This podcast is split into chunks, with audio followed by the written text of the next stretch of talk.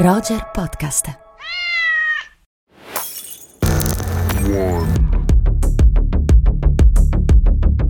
Eccoci a un'altra puntata di Rubik, storie che ci riguardano. Sono qui Oh, con brava, brava. Simon che è coperto da un telo, forse una giacca, non so, causa rimbombo in una- nella sala in cui Sì. sta registrando, quindi sembra di stare in un film di vampiri. Però ho creato questo clima tetro che mi è congeniale. Meraviglioso anche perché io sono onoratissima di poter parlare oggi con te di questo film che è in sala adesso che è- tu già ridi perché sai cosa sto per dire e che è un Lo so, altro lo so. giro di Winterberg e che è un film che racconta la storia di un gruppo di amici nonché colleghi eh, insegnanti di liceo che fanno un esperimento con eh, l'alcol e Simon, forse voi non lo sapete, ma tra le tante cose è anche un insegnante di liceo, ma soprattutto è astemio. Esatto, e addirittura il titolo originale del film è, eh, se, se tradotto alla lettera, è ubriaco, quindi una condizione che mi è totalmente estranea, ma Sono molto curiosa infatti, perché sicuramente avremo due letture diverse di questo film, che Due però ci è piaciuto diverse. Molto. Molto, molto. Eh, La tua entrambi. sarà molto alcolica e la mia analcolica, ma Ecco. va bene. Quindi sigla direi. Vai. Roger presenta Rubik, storie che ci riguardano. Un podcast di Malvina Giordana e Simone Spoladori.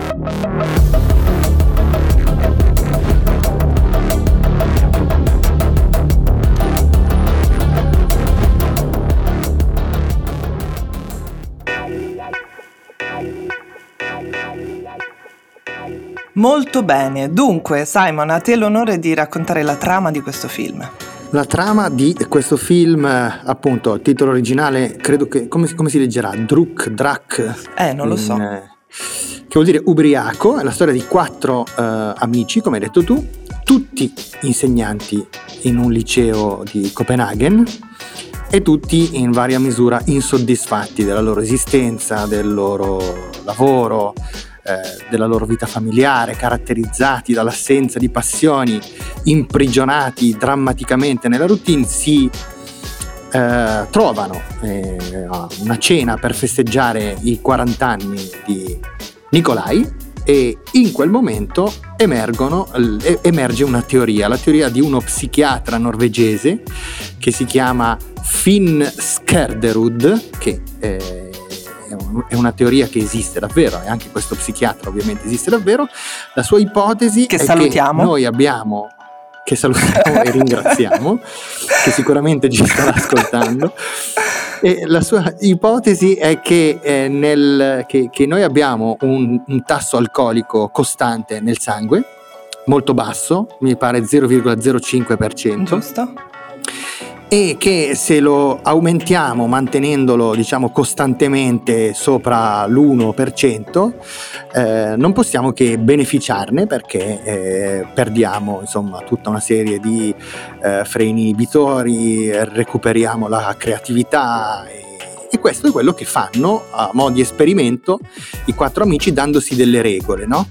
non scendere mai sotto lo 0,05% e non bere mai dopo le ore 20 E non bere nel weekend. e non bere nel weekend. Esatto, questo perché cercano anche di, mm, appunto, attraverso queste regole, di mantenere una, ehm, come dire, una parvenza di eh, normalità sociale eh, nell'interazione appunto con le loro famiglie e con le strutture simboliche dentro le quali sono iscritti. Ma non succede, ovviamente, e le cose non vanno così. Beh, per vedere come vanno dovete vedere il film, però già questo insomma ci permette di eh, parlare un po', no? A partire anche dalla storia di questo film, che intanto è un film antiproibizionista, possiamo dire. Assolutamente un film antiproibizionista, però devo dirti Malvi che io non l'ho eh, chiaramente visto e letto come un film sull'alcol, ma mi sembra che sia un film che in qualche modo faccia risuonare delle, delle suggestioni eh, molto più profonde, no? Cioè quante volte Malvi la nostra quotidianità, anche la mia e la tua, si attorciglia intorno a delle regole che ci autoimponiamo e si spegne per assenza di coraggio, per l'incapacità di correre dei rischi che poi magari non sono veramente tali, ma noi li percepiamo come dei rischi. o di usare la creatività, di rompere gli schemi. Ecco, questo film parla di, di questo, diciamo, di, di, come uscire dal vicolo cieco, della necessità di uscire dal vicolo cieco della routine, eh, dal vicolo cieco della noia. E, e... Però lo fa eh, in maniera molto intelligente, nel senso che non vengono ignorate le conseguenze di una scelta come quella che i quattro amici fanno eh, ma semplicemente eh, sembra spingere e, e spingerci a stare a contatto con il nostro desiderio a un livello di profondità tale per cui comunque vadano le cose ne sarà valsa la pena. E in questo senso il film ha un effetto liberatorio straordinario. Sì, certamente non è un film sull'alcol, diciamo che questo è un po' un escamotage. Vabbè, da un lato dicevo antiproibizionista perché porta avanti un po' questa teoria no, del microdosaggio eh, per cui eh, appunto attraverso un'assunzione regolare delle, appunto, delle regole, come dicevi tu, eh, ben precise, dunque loro si danno questa, eh, questa forma qui di non bere la sera, di non bere nei weekend, che è quello che invece tendenzialmente viene fatto, no? di non esagerare ma di tenersi una certa, eh, sotto una certa so- sopra e sotto una certa soglia insieme no, eh, si dire, costituiscono questo eh, gruppo sperimentale che poi li porta a scoprire tutta una serie di cose. Intanto il fatto di, come dicevi tu, naturalmente liberare la creatività, rompere una serie di vincoli no, sociali, a partire dal fatto che loro lo fanno nell'ambiente di lavoro, sono dicevamo quattro insegnanti, se non sbaglio, uno di storia, uno di filosofia, uno di musica e uno di eh, educazione, educazione fisica, fisica, Esatto. E eh, è divertente, è un film anche molto divertente, diciamolo. Molto divertente, eh, sì, sì, E ciascuno eh, proprie, nella propria classe, con la propria disciplina, in qualche maniera intraprende un viaggio, no? Di, sì, è un viaggio sì. liberatorio, come dicevi tu, questo lo vediamo chiaramente. Uh, mentre si sviluppa il film e, e, arriva a un finale bellissimo che non diremo, ma uh, insomma è un gran finale. È un gran finale. Senti Malvi, ascoltiamo un pezzettino di eh, un altro giro e poi torniamo su questo discorso della, de, insomma, dell'effetto liberatorio, perché c'è un aspetto interessante che può essere anche ricondotto al, al regista di questo film, a Thomas Winterberg.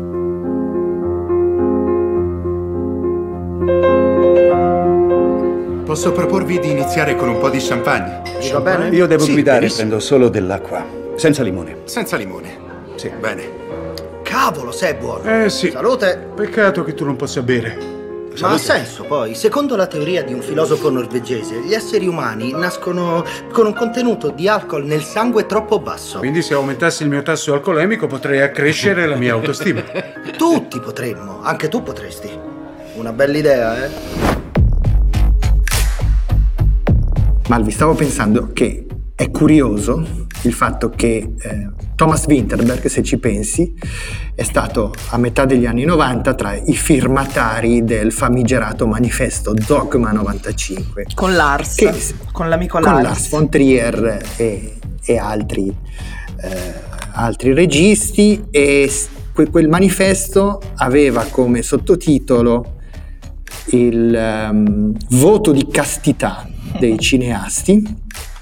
E allora stavo pensando che insomma è significativo che un regista che parte firmando il voto di castità, eh, a cui poi fondamentalmente non si è mai perfettamente attenuto neanche con il suo eh, insomma con il film che gli ha dato la notorietà che era stato firmato in pieno clima dogma che era Festen, Festen certo però eh, è partito con un voto di castità e finisce con un film eh, così antiproibizionista che è di fatto invece un inno al desiderio e eh, al suo soddisfacimento. Sì, quello era un manifesto appunto del 95, no? da cui Dogma 95, che, ed era un manifesto provocatorio, come dici tu, contro una certa tendenza no? del cinema, eh, riprendendo, eh, facendo eco alla uncertain tendance della, della Nouvelle Vague, no? Ehm, e però se ricordi eh, tra le regole del, del, manifesto c'era quello della macchina a mano, no? della camera a mano, esatto, che in questo film torna e torna... Sì, e non solo in questo film, perché No, lasciami certo. dire che Winterberg è uscito ufficialmente, se mai poi vi è entrato, ma ehm, è uscito da Dogma nel 2003, ma tutto il suo cinema ha, diciamo, quantomeno questa costante estetica che è quella dell'uso della camera a mano. Esatto, però quello che volevo dire è che in questo film l'uso della camera a mano mh, è particolarmente significativo perché in qualche maniera, ehm, stando attaccati ai corpi di questi quattro personaggi in particolar modo, eh, noi è come se seguissimo l'andatura no, di questo esperimento che fanno, quindi vero, eh, di questa no, alcolemia, eh, per cui ci sono dei momenti di eh, up, di grande euforia e allo stesso tempo dei momenti di eh, spossatezza, no, di hangover e, e con, e con questa macchina a mano noi entriamo nel mood di, questi, di questo esperimento e, mm, e ci avviciniamo anche alle espressioni di questi personaggi che sono interpretati magnificamente. È vero, è vero, No? barcolliamo insieme a loro e, e siamo euforici Sì, è una montagna loro, russa. grazie. sì. Esatto, anche grazie proprio alla- al- a questa camera a mano e siamo soprattutto vicini a questo meraviglioso protagonista, questo Martin, interpretato dallo strepitoso Mads Mikkelsen. Bravissimo. Bravissimo, fantastico, magnetico, carismatico, insomma un uomo, un, uomo, un attore, so, so che tu lo trovi anche un uomo particolarmente... Che, che era lì che volevi andare a parare. figo, eh sì, perché insomma ci sono stati dei, dei fuori onda un po', come dire, un po' coloriti, Sì, Ehm, sì, sì. però sicuramente un uomo di, di grande fascino e di, e di grande, e di grande carisma. E senti, mm, è un film eh, che è stato da più parti definito in maniera corretta un film provocatorio.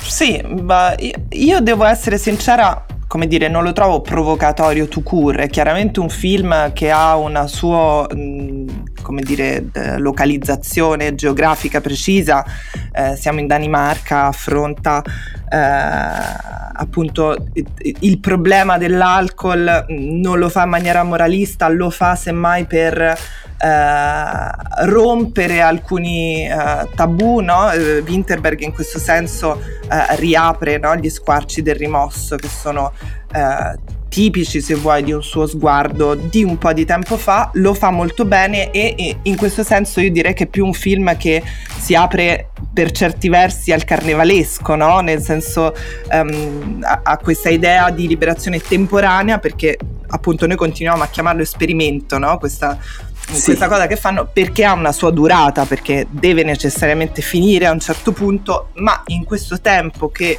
eh, si dà tra un inizio e una fine c'è effettivamente una vera liberazione, no? che è Sì, eh, una sì, sorta sì. di abolizione provvisoria naturalmente, eh, ma non per questo generativa di mm, no, gerarchie, eh, eh, privilegi, ehm, assetti sociali. Ecco, da questo punto di vista, sì, possiamo dire anche che è un film provocatorio. Sì, provocatorio, mi piace questa definizione, carnevalesco, carnascialesco, come, come lo vogliamo definire, proprio perché c'è un elemento, eh, come dire, dissacrante, irriverente, proprio nei confronti eh, della società in cui questa storia è calata, che è una società estremamente eh, puritana, perbenista e ipocrita, e in un certo senso l'esperimento di questi quattro eh, personaggi, di questi quattro professori, ha qualche cosa di rivoluzionario, nel senso che riesce a scardinare in maniera molto eh, radicale tutte le contraddizioni legate a questa,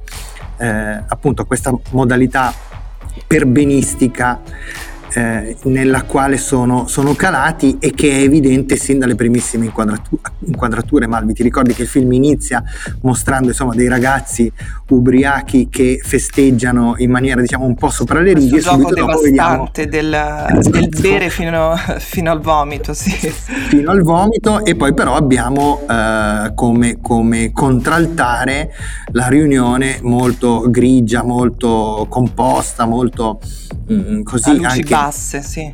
a luci basse dei, dei professori che eh, come dire, stona incredibilmente comunque con la vitalità delle prime inquadrature. Sì, devo dire che eh, tutto questo funziona molto perché è ambientato in una scuola e eh, questi, questi, quattro professori certo. Eh, che sono rispettivamente storia, eh, filosofia, eh, musica e educazione fisica, educazione fisica. ciascuno nel suo mondo in qualche maniera poi trova delle strategie per incontrare i propri sì. studenti, no? Quindi anche lì la questione, per esempio, del successo scolastico, sia dal punto di vista dei ragazzi e delle ragazze, sia dal punto di vista degli insegnanti, viene riletto in una chiave molto più interessante, relazionale inevitabilmente e, e che forse questo film è pensato pre-lockdown naturalmente, però forse oggi anche con tutto quello che poi è successo rispetto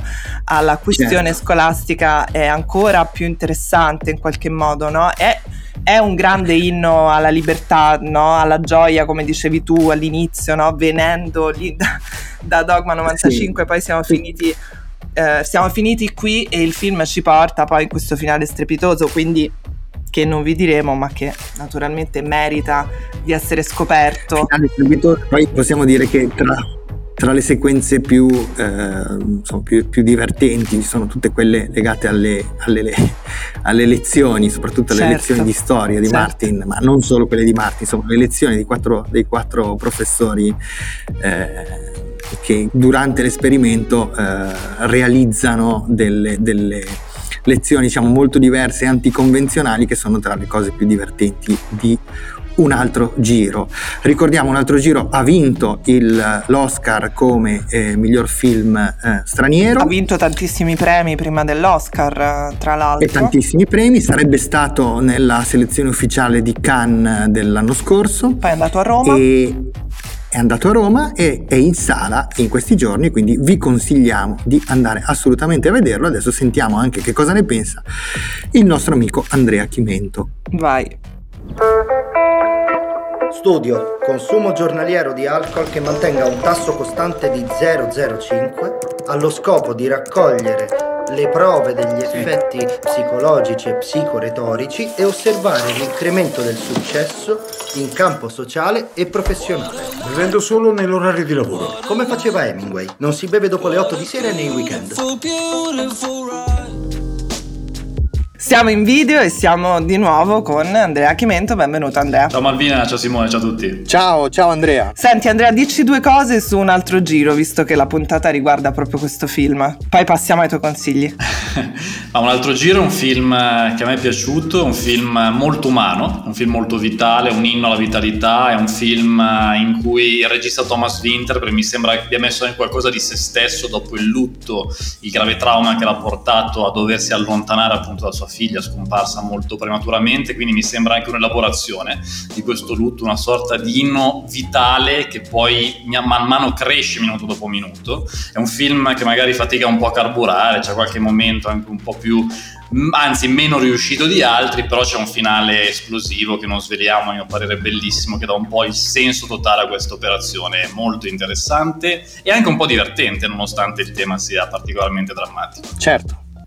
Allora, sono pienamente d'accordo con te e ti chiedo per entrare nel merito dei tuoi consigli della settimana qualcosa su un film che è Army of the Dead, girato da un regista che ha subito un trauma analogo a quello di, a quello di Winterberg, un trauma che abbiamo già visto in parte eh, elaborato con la sua Snyder Cut della Justice League, stiamo parlando ovviamente di Zack Snyder anche in questo Army of the Dead ci sono degli aspetti che possono rimandare a questo trauma nel contesto però di uno zombie movie, eh, come dire, insomma, molto molto fracassone e che vorrebbe essere molto divertente. Adesso ci dirai se, se tu l'hai trovato. Che io non ho visto. Io no. è un film molto tamarro, intanto, ancora prima che divertente, molto, molto alla Zack Snyder. Come tutto il cinema di Zack Snyder, peraltro. È un film esatto. che gioca anche con aspetti profondi su un rapporto padre-figlia abbastanza curioso, però i personaggi sono molto stereotipati. È un film molto lungo, un film anche con tante ridondanze narrative, è un film tutto ambientato sostanzialmente a Las Vegas, in una Las Vegas post-apocalisse zombie che deve essere distrutta da una detonazione nucleare che andrebbe proprio a distruggere gli zombie in una maniera molto esplosiva, appunto. È un film che ha un quarto d'ora iniziale però straordinario. Ci sono dei titoli di testa a livello di quelli di Watchmen che già erano bellissimi, sempre rimanendo nel cinema di Zack Snyder, quindi assolutamente dovete guardarvi i primi 15 minuti, poi scegliete voi se andare avanti o meno, il film non mantiene quel livello, diciamolo, però insomma... No, no, anzi diventa una palla mostruosa, diciamolo, soprattutto quando si prende sul serio, perché quando è, rimane così, insomma, fracassone, un po' divertente, eh, lo è. Quando poi si prende sul serio con questi personaggi che si fanno, si tirano sti pipponi, è veramente, è veramente eh, intollerabile. Quindi Malvina guarda solo il primo quarto Sarà fatto. Senti Andrea, passiamo, questo è su Netflix. Sì, su Netflix. Dico bene? Sì. sì. Passiamo invece alla sala con un film che esce proprio in questi giorni e che è? Il cattivo poeta, film eh, su Gabriele D'Annunzio, su una D'Annunzio, esatto, su una parte della tarda età di D'Annunzio, un film che gioca tutte le sue carte migliori proprio sulla costruzione del personaggio e soprattutto sull'interpretazione di Sergio Castellitto, che a mio parere è stato davvero eccezionale in questo ruolo. È un film Così che dicono. è no, davvero davvero molto molto bravo, poi il ruolo era complicatissimo, tant'è che alcuni hanno paragonato ad Amamette alla performance di Favino con Craxi. Amamette è un film superiore perché è decisamente più cinematografico. Diciamo che questo cattivo poeta è un film un po' più didascalico dal punto di vista della messa in scena, dal punto di vista della sceneggiatura anche, seppur ci siano diverse battute molto taglienti e molto azzeccate nei dialoghi, quella molto alla d'annunzio, potremmo dire.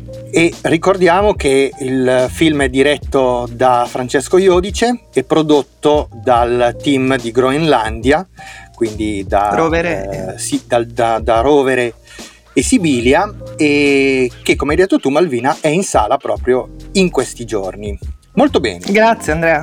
Grazie a voi. Andrea, grazie, grazie per essere stato con noi, grazie a tutti e ci sentiamo e ci vediamo allora la prossima settimana con i consigli del momento di Chimento e con il nostro Rubik. Ciao. Ciao a tutti. Rubik è un podcast originale di Roger, ideato e condotto da Malvina Giordana e Simone Spoladori. In redazione Beatrice Baccini, Daniela Clerici, Stefania Noiosi, Silvana Maggi e Nicolò Merlini. Sound design a cura di Simone Pavan. Prodotto da Marco Zanussi per Skills Management Group. Tutti i diritti riservati a Skills Management Group.